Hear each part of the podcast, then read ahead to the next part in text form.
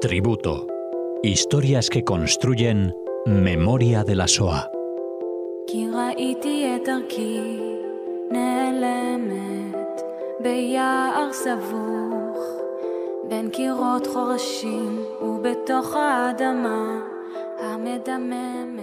Hola oyentes de Radio Sefarad, una semana más nos encontramos con Cecilia Levitt para rendir tributo, eh, para hablar de estas historias que construyen memoria de la Shoah. ¿Qué tal, Cecilia? ¿Qué tal, Jorge? Un gusto, un placer estar aquí. Bueno, hoy vamos a hablar de un personaje, una persona que posiblemente eh, más de uno de los oyentes eh, de Madrid eh, hayan oído hablar de él porque estuvo de visita aquí en estos eh, momentos en que se hacían homenajes a la Shoah. Creo que estuvo hablando también en, en la exposición que estaba dedicada a Auschwitz. Exactamente, en el dos mil diecisiete. Él viene para la inauguración, exacto. Y es verdad que es ahí donde yo lo conozco personalmente, pero, pero es una historia de verdad digna de ser contada. Eh, yo, por ejemplo, antes del dos mil diecisiete no lo conocía, no conocía la figura de Noah.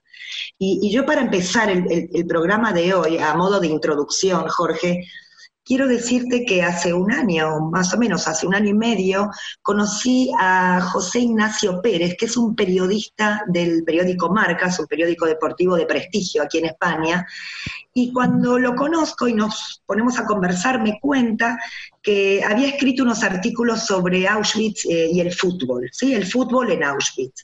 Esos artículos habían ganado un premio y entonces él estaba en...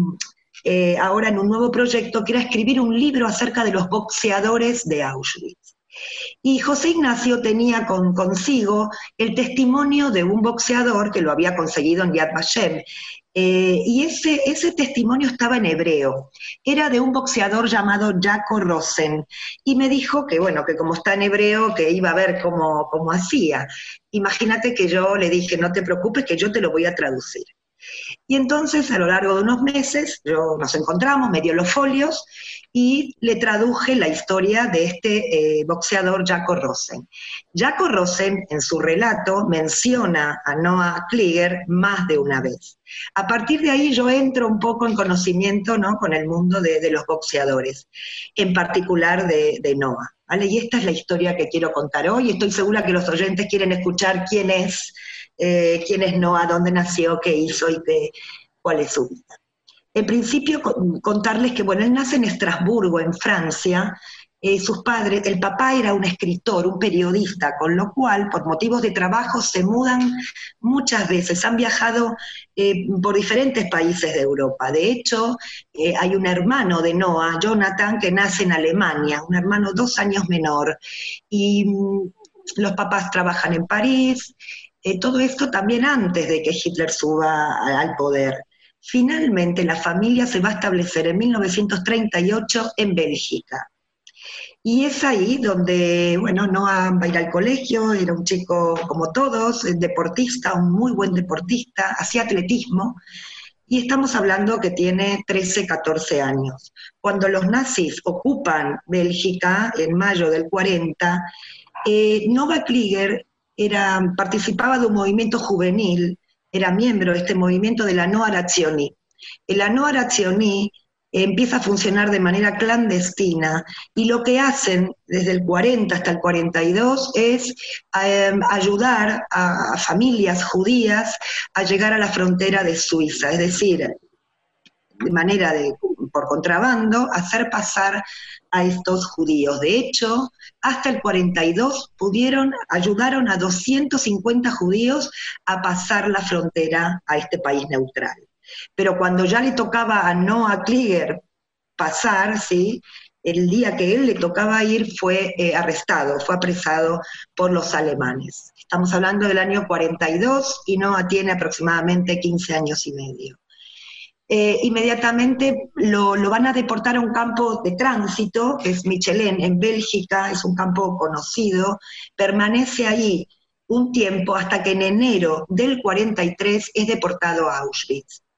Y bueno, él va a llegar junto con otras novecientas personas, hombres y mujeres, en transportes de ganado, va a llegar a Auschwitz. Una vez que llega, va a recibir eh, el número, ¿no? El número de prisionero, que es el ciento setenta y dos mil trescientos cuarenta y cinco, eh, lo van a rasurar, eh, ese corte de cabello que él lo relata como algo realmente, lo ve como, como una tragedia. Ahora, inmediatamente entra un oficial de la ese ese y pregunta, ¿quién sabe boxear?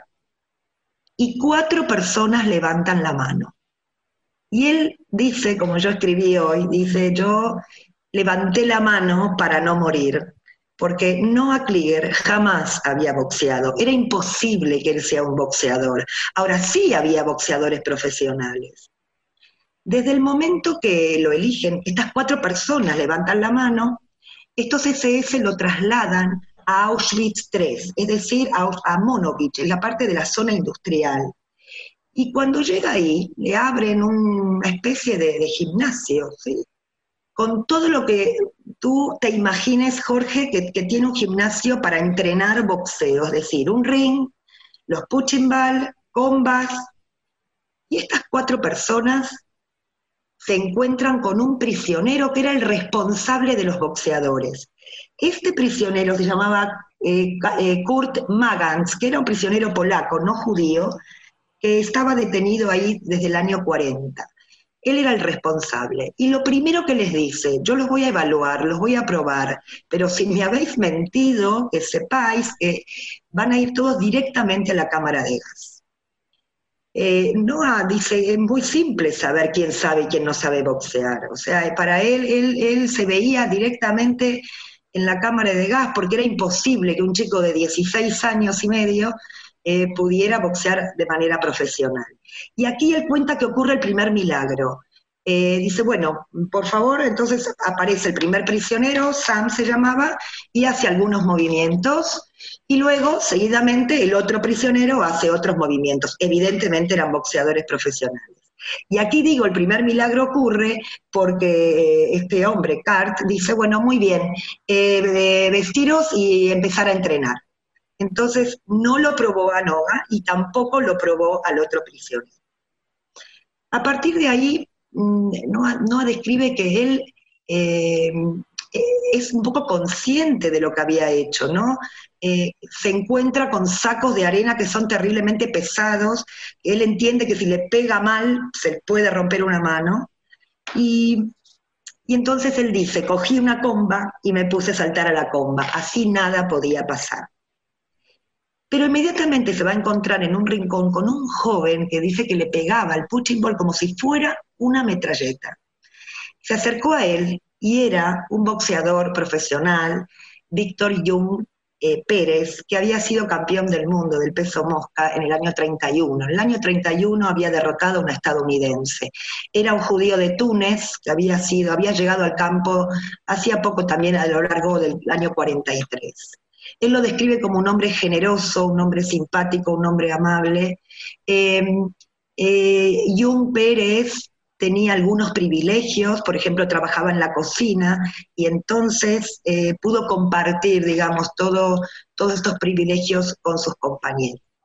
Si yo tengo que hablar del boxeo, tengo que decir que eh, era una actividad mmm, destinada, bueno, a la distracción. Había un oficial, Eh, un comandante de la ese ese en el campo llamado Heinrich Schwartz, que era fanático del boxeo.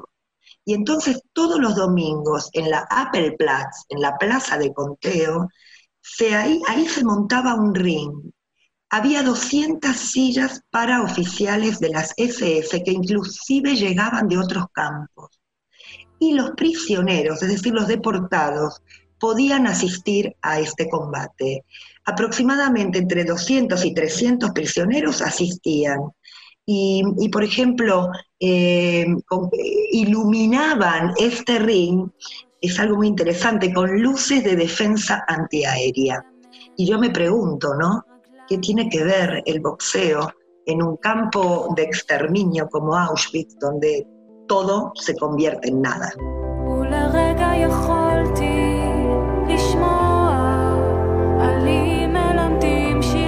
Um A partir de aquí, Noah va a decir que fueron seis meses en, lo que, en los que ser boxeador de verdad era un privilegio, sobre todo porque eh, tenían comida adicional, tenían una sopa adicional, inclusive cuentan que los domingos tenían un trozo de salchichón, trabajaban once horas y luego entrenaban. Eh, Noah Klieger dice, eh, perder para ganar, nunca ganó un combate. Pero una vez se encontró con Jaco Rosen, aquel que yo hice el, la traducción. Jaco Rosen era un judío de Salónica que llega a Auschwitz prisionero. Y él, lógicamente, un boxeador profesional de Maccabi de Grecia, lo ve y inmediatamente se da cuenta que Noah no sabe pelear, no, no, no, no es un boxeador. Y lo ayuda y le dice, mira, para el primer combate eh, yo te voy a pegar, pero no te voy a pegar muy fuerte y voy a dejar que tú me pegues primero a mí. Y así fue que lo aceptaron eh, como boxeador.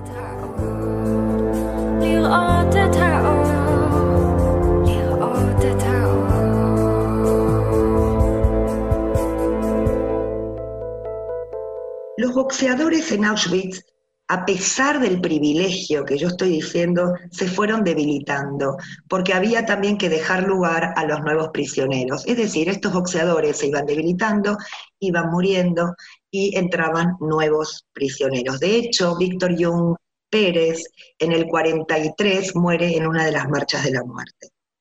Dicho esto, ya llegamos al año cuarenta y cuatro cuarenta y cinco, sabemos que los soviéticos eh, están ya ganando territorio, los aliados están presionando, y llega el momento de, eh, de ocultar huellas, ¿sí? De ocultar huellas, y aquí tenemos lo que llamamos las marchas de la muerte y las evacuaciones. Entonces Noah, Noah Klieger es evacuado en una marcha de la muerte al campo de, de Dora. Dora es un campo satélite de Buchenwald. Y nuevamente ahí eh, preguntan quién es mecánico y él dice que levanta la mano y va a trabajar en una planta subterránea porque estaban fabricando eh, misiles. Uh, ahora el campo, en poco tiempo, en el mes de abril, fue evacuado y lo traslada nuevamente en una marcha de la muerte al campo de Ravensbrück. En el campo de Ravensbrück ya va a ser liberado por el ejército soviético.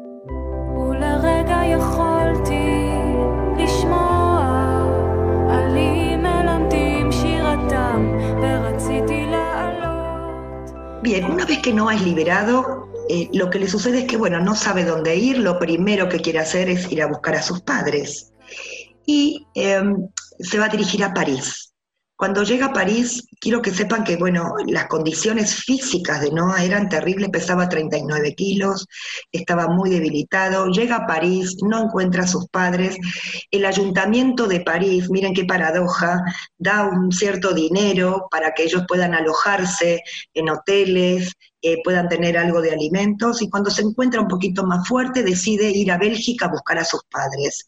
Cuando llega a, a Bélgica se, se dirige a la casa de un amigo de los padres, era un, un escritor, y donde le dicen, mira, tus padres estuvieron aquí recién y hace diez minutos que se acaban de ir.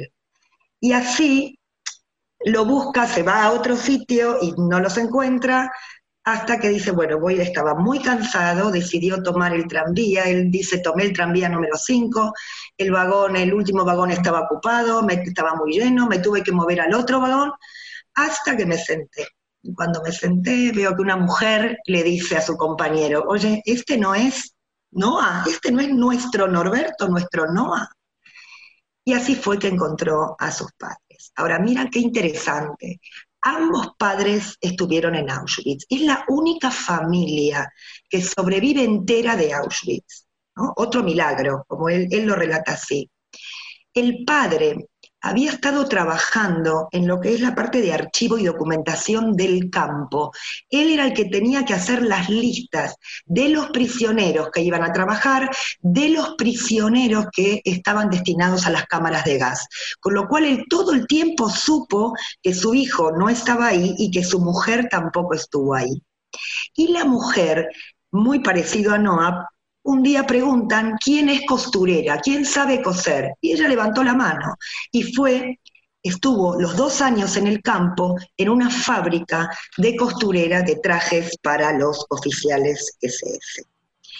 No encuentra a sus padres, se establecen en Bélgica, estudia periodismo. Pero ahora viene como una, una segunda etapa de la vida de Noah que para mí es brutal, es realmente fuerte. En el cuarenta y siete Noah se entera de la inmigración ilegal a Palestina, es decir, de la Apalá, de los Maapilim, que era todo un movimiento que lograba hacer entrar a los judíos que querían establecerse en Palestina. Estamos hablando de mil novecientos cuarenta y siete, mandato británico, y no se puede entrar. Y entonces él se va a embarcar en el barco en Éxodo, ¿sí? En el Éxodo. Pero no solamente como pasajero, sino también como tripulante, porque es parte de la tripulación, porque él sabe nadar, eh, nada muy bien, y entonces es parte de la tripulación. Ahora, la historia de Éxodo la conocemos todos. Cuando están llegando a las costas, sabemos que el barco queda varado, que el, el mandato británico no los deja entrar, hay una presión internacional muy grande, y aquí ocurre algo que, que es realmente... Eh, como llamativo, paradigmático. eh, Noah decide tirarse al agua porque la, la costa de Haifa estaba muy cerca. Y entonces él dice, yo me voy a tirar, voy a nadar, es probable que me encuentre con los Mapilim, con estas eh, personas judías de la clandestinidad, que me tiren un, un bote y así yo pueda llegar. Ahora, ¿qué sucede? Se tira al agua, nada, nada, pero, pero nadie lo viene a recoger. Y él piensa para él, Dios mío, yo me salvé de Auschwitz, estuve dos años en Auschwitz, en Dora, en Ravensbrück, y voy a morir aquí en estas aguas. Y aquí otro milagro, eh, un oficial inglés eh, se acerca con el bote, pero lo devuelve al barco, y todos sabemos que el barco vuelve al puerto de Marsella, y un año más tarde Noah va a poder ingresar a la tierra de Palestina. La tierra de Israel.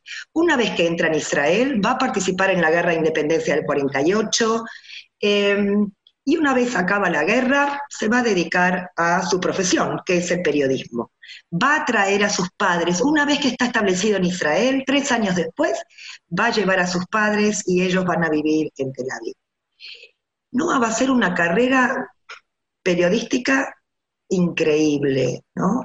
Eh, en principio va a trabajar para el periódico deportivo L'Équipe de Francia y va a cubrir eventos deportivos del mundo. Eh, a mí me, me, llevó, me llamó mucho la atención que hablaba ocho idiomas, es decir, tenía una habilidad increíble, no solamente hablar, sino que podía leer los periódicos. Entonces cubrió... inclusive no solamente eventos deportivos, sino que cubrió juicios, juicios de los nazis en Bélgica. A partir de aquí quiero decirte que durante catorce años Noah no quiso hablar de la Shoah, no quiso hablar de lo que sucedió, inclusive ni siquiera volver a Polonia. Pero una vez le toca cubrir unos juegos. No eran Juegos Olímpicos, pero eran unos Juegos importantes en Polonia, catorce años después. Y va a llegar ahí, y el día de la inauguración de los Juegos, el alcalde de la ciudad le ve el número en el brazo, y le dice, oye, tú has sido prisionero, has estado en un campo, eh, tú sabes que aquí estamos eh, trabajando en un museo, eh, aquí en, en Varsovia, Eh, me interesaría muchísimo que te puedas acercar, que puedas ir, que puedas dar tu testimonio. Y él dijo que no, que, que, no, que no estaba preparado ni estaba interesado.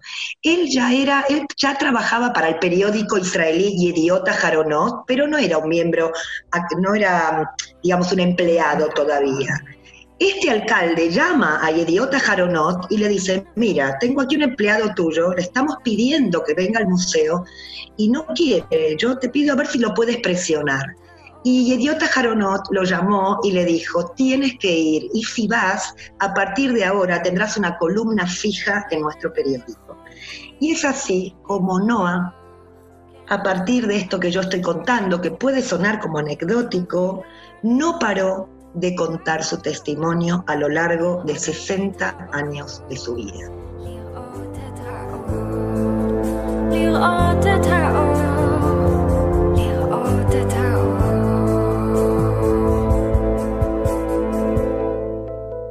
estamos llegando un poco al final, ¿no?, de, del relato.